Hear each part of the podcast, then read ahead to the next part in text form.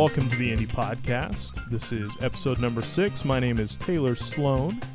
Uh, I want to thank you for subscribing to the Indy Podcast. Uh, we really appreciate it. If you haven't done that yet, go over to iTunes and search for the Indy Podcast. You can also find us on SoundCloud if you don't have an iOS device or iTunes or a Mac.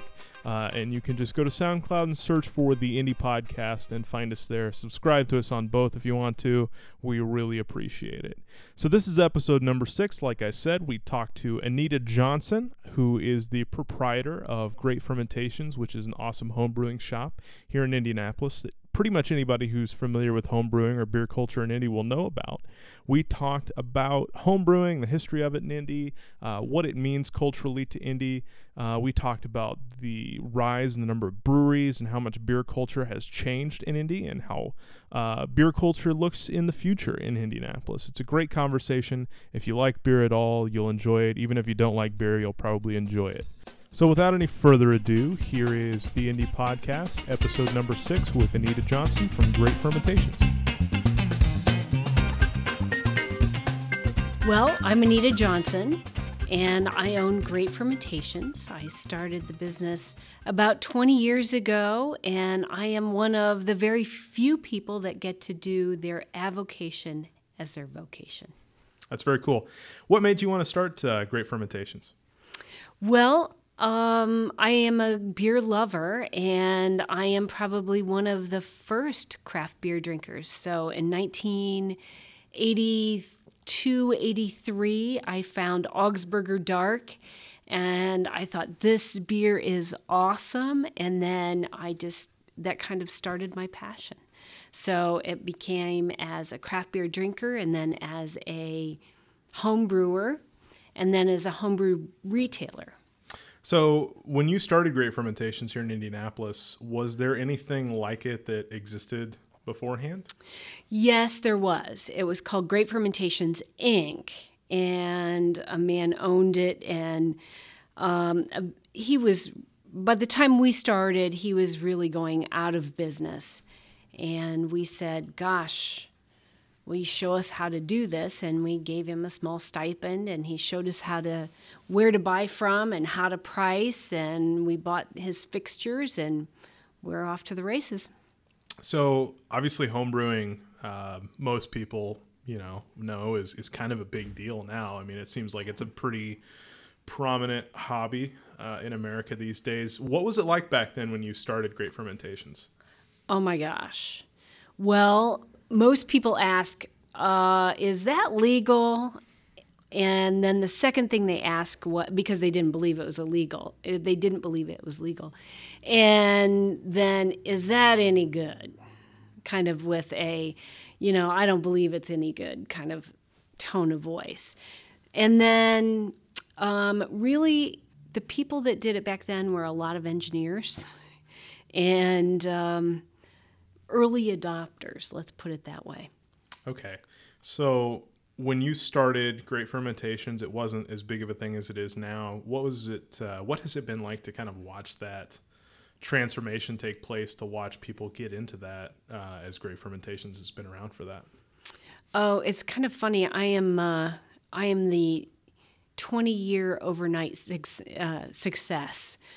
Um, people go, oh wow, it's really it's really big now. But you know, twenty years ago, it was pretty fringe and then it started growing a little bit because homebrewers started seeking out craft beer and then they started opening um, opening breweries and brew pubs and then it grew even more there was a little setback in the early 2000s but then uh, since then it's really boomed because more and more people are seeing craft beer as something that they something is a lifestyle. You know, once you taste good bread, you're not going to go back to Wonder Bread. Once you taste good coffee, you're not going to go back to bad coffee.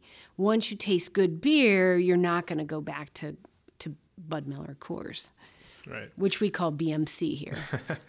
so, uh, kind of going back to even before you started this, you know, you said that you're a beer lover. What what drove you to be that way? What made you love beer and appreciate beer to the extent of getting into craft brewing and then, you know, opening up a store to sell supplies for craft brewing?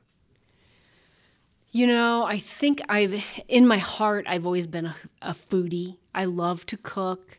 I read cookbooks like, cookbooks and trade journals like, like magazines. You know, I'm, I like the history, I like the creativity, I like the flavors, the layer of flavor. And I think that really kind of took me from food to beer. So it was an easy transition because they're very similar in the in that they're consumed, that they are a creative outlet, that their flavor you know their flavor profiles i love that all of that so it was an easy transition from maybe a foodie to a beer brewer cool what um you know, you guys obviously have a lot of customers that in the Indy area um, brew beer at home. What kind of things do you think um, are making people want to do that? Like, what what do people come in and say? Hey, this has made me want to brew beer. What what is that for people? Because there's obviously plenty of craft brew that you can buy now. Um, why do people want to make it in their own home?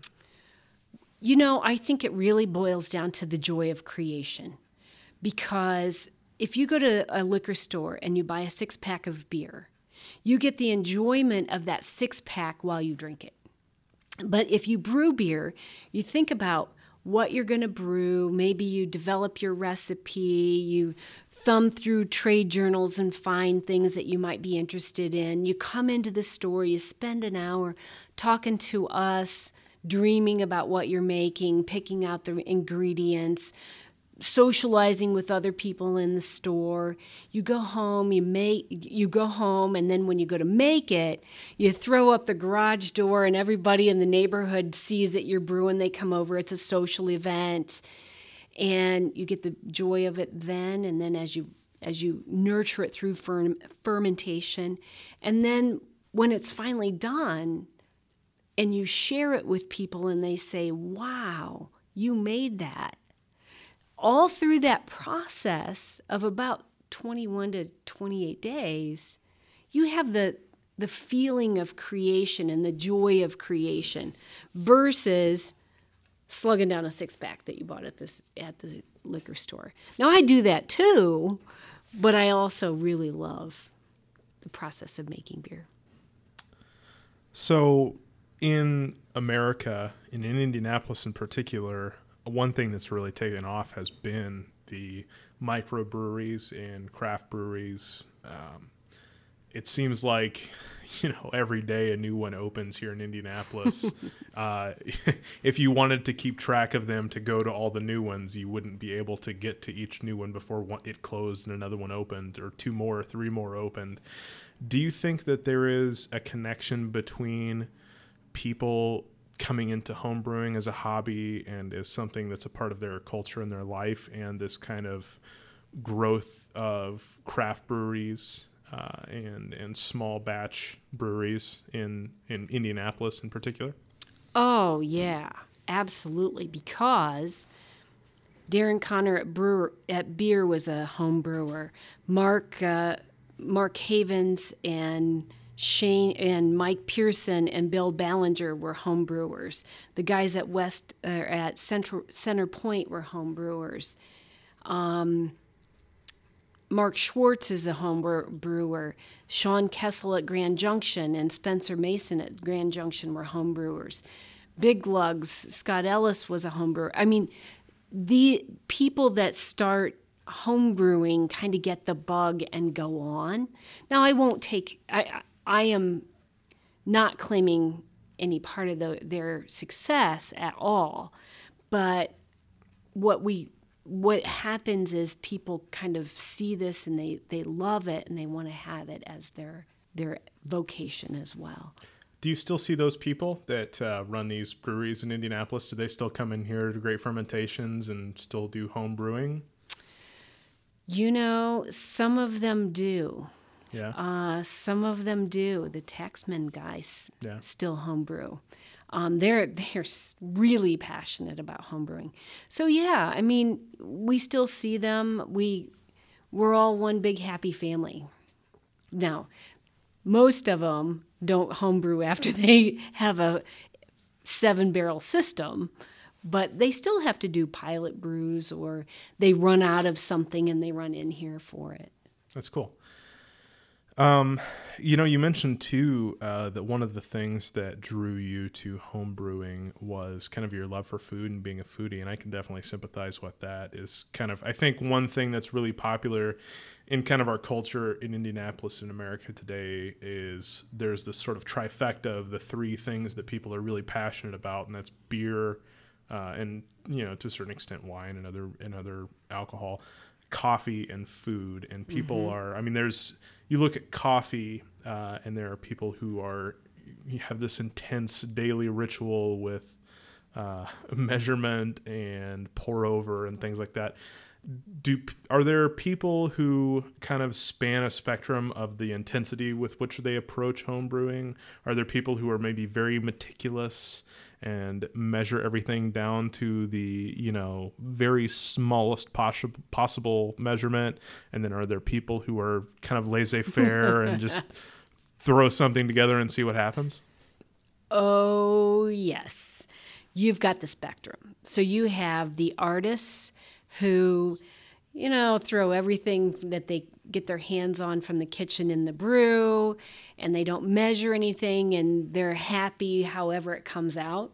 And then you have the very meticulous kind of engineering sorts that they take measurements at all times of the temperature. You know, they have a probe that sends an alert to their phone about the fermentation temperature. You've got people who who build sheds in their back, brew sheds in their backyard, heated and cooled, and you know, TVs and the whole bit that are that into it. So you've got, you really have, you have the spectrum. Another interesting thing, kind of branching off that and talking about food. Um, what what kind of connection is there for people who come in here between their beer and their food? do you see a lot of people in here who are also really passionate about food? They're foodies, kind of home chefs, if you will. What what kind of interplay does that have with people? Oh yeah. Well, we just had our chili cook-off at um, the second Friday of February is when that happens. We had 14 entries here, and we're just you know we just throw it out, and, and people are really passionate, and they're very they they they compete. Um, but you'll also see that a lot of our customers are gardeners or they pickle foods or they make cheese or they make kombucha and kefir you know they they enjoy the process of creating something whether it's beer or food and the other thing is people are beginning to really want to know where the food and drink comes from and if they have a connection with the local microbrewery or brew pub, or they're making it themselves, or they or whatever they're doing, they want that connection. So it's homebrewing is really was maybe the beginning of local. You know, if I can't make it myself, I want to know the maker.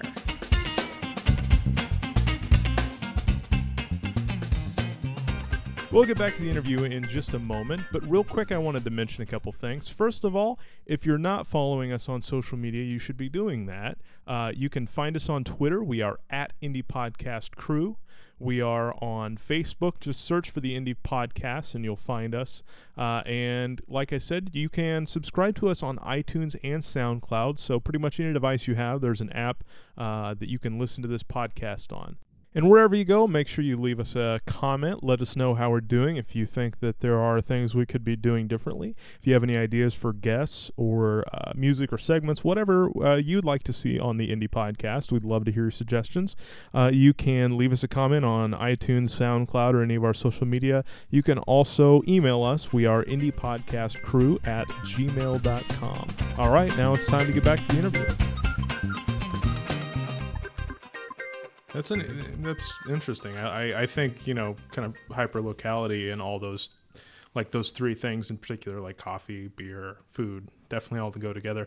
One thing I've noticed too is it seems like there's a shift now, and certainly there are a lot of the breweries in Indianapolis, like Bier, Flat Twelve, um, Sun King, Fountain Square, what have you, that are very focused on their beer and their tap rooms are for the enjoyment of their beer but there are also a lot of places and even you know like broad ripple brew pub which is our first you know brew pub here in indianapolis. Uh, food is you know kind of a, a co-equal part of that experience at that place.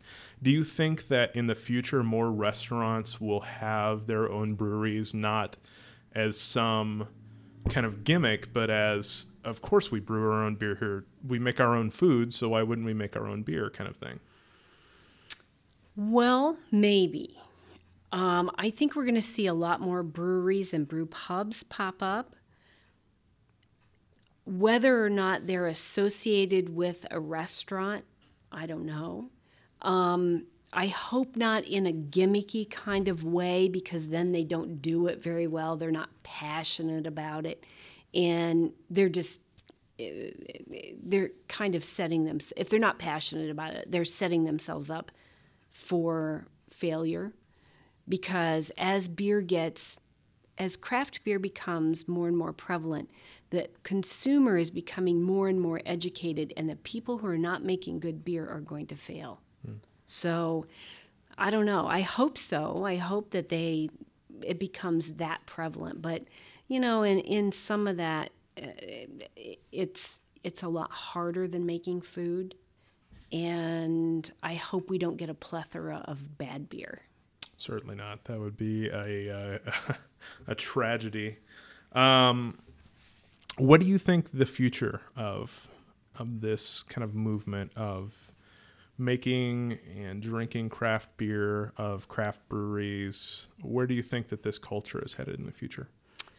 Well, on the in Portland, Oregon, and in Portland, Oregon, craft beer is 50% of the market. On the coast, it's 25% of the market. And in Indianapolis, I think it's somewhere around 10. So we've got a ways to go.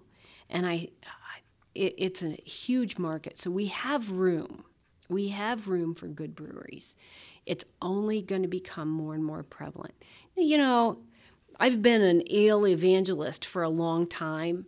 You're not going to convert everybody. You just aren't. There are some people that in, that enjoy light American lagers. Mm.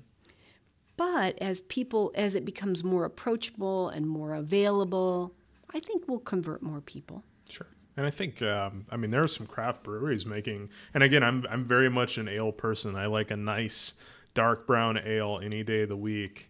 Uh, but I think there there are some breweries around here that are making some serviceably good lagers too. That's kind of uh yeah, off the top of my head, that uh, pilsner at Chilly Water yeah. is delicious.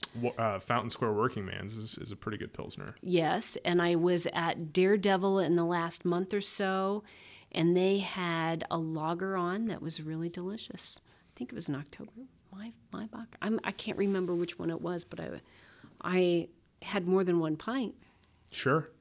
Um, one of the things that's um, kind of an interesting question that I've had, and I don't know maybe if you can speak to this, but I think obviously we have a problem in America of people, particularly young people. Uh, below legal age to drink that drink a lot and they drink a lot of bad beer and bad liquor and do you think that craft beer and uh, good beer for the sake of good beer um, can affect that in a positive way that having beer as a more good and prevalent and respected part of our culture can shift away from just swilling cheap beer to get drunk. Well i'm a little older than you are and binge drinking by underage people isn't anything new. Sure. Um, with the increasing cost of craft beer, maybe they won't be able to buy as much. But I do see a disturbing trend in craft beer and higher and higher alcohol being accepted as the norm. 20 years ago, 8% was a big beer. Now, an 8% IPA is normal. Hmm. And, uh, you know, I, am there. I, I, would say that I would look at that with caution.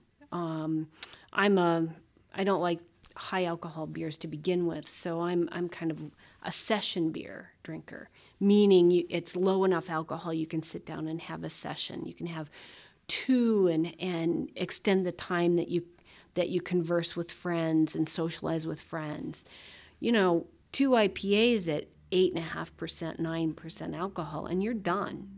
That's like drinking a six pack of, you know, yeah, regular beer. Do you think maybe even on a more cultural level, maybe over the next generation or two generations, having more of a respect for beer and the craft of it might pass down something good about that? I hope so. Yeah. I hope so. Um, craft beer drinkers, uh, I, I hate to make generalizations, and I think this one is craft beer drinkers, in my opinion, are less likely to sit down and get drunk. They're more about the flavor and the enjoyment of it rather than catching a buzz. That's my gut feeling, my opinion. I don't know. I hope that's the way they look at it because it's it's really a work of art. Yeah. And, and another thing you mentioned too, kind of the we're going back to the the way people approach making home brew. Uh, you know, you talked about the people who just they're artists that just throw in whatever they want and see what happens. And if they don't like it, they don't like it. If they love it, that's great. Have you ever kind of approached craft beer from that perspective of just trying something kind of off the wall? What's what's the craziest beer you've ever made? Hmm. Oh, a caramel apple cider, maybe. Um, I am a. uh, been trained as a beer judge. Mm-hmm. I don't judge very often. There are people in town that are much better at it than me. So it's a little hard for me to drink wacky things because I think, well, what is this? So, but there are times when I step back from all that geekiness and just say, I don't know what it is, but I love it.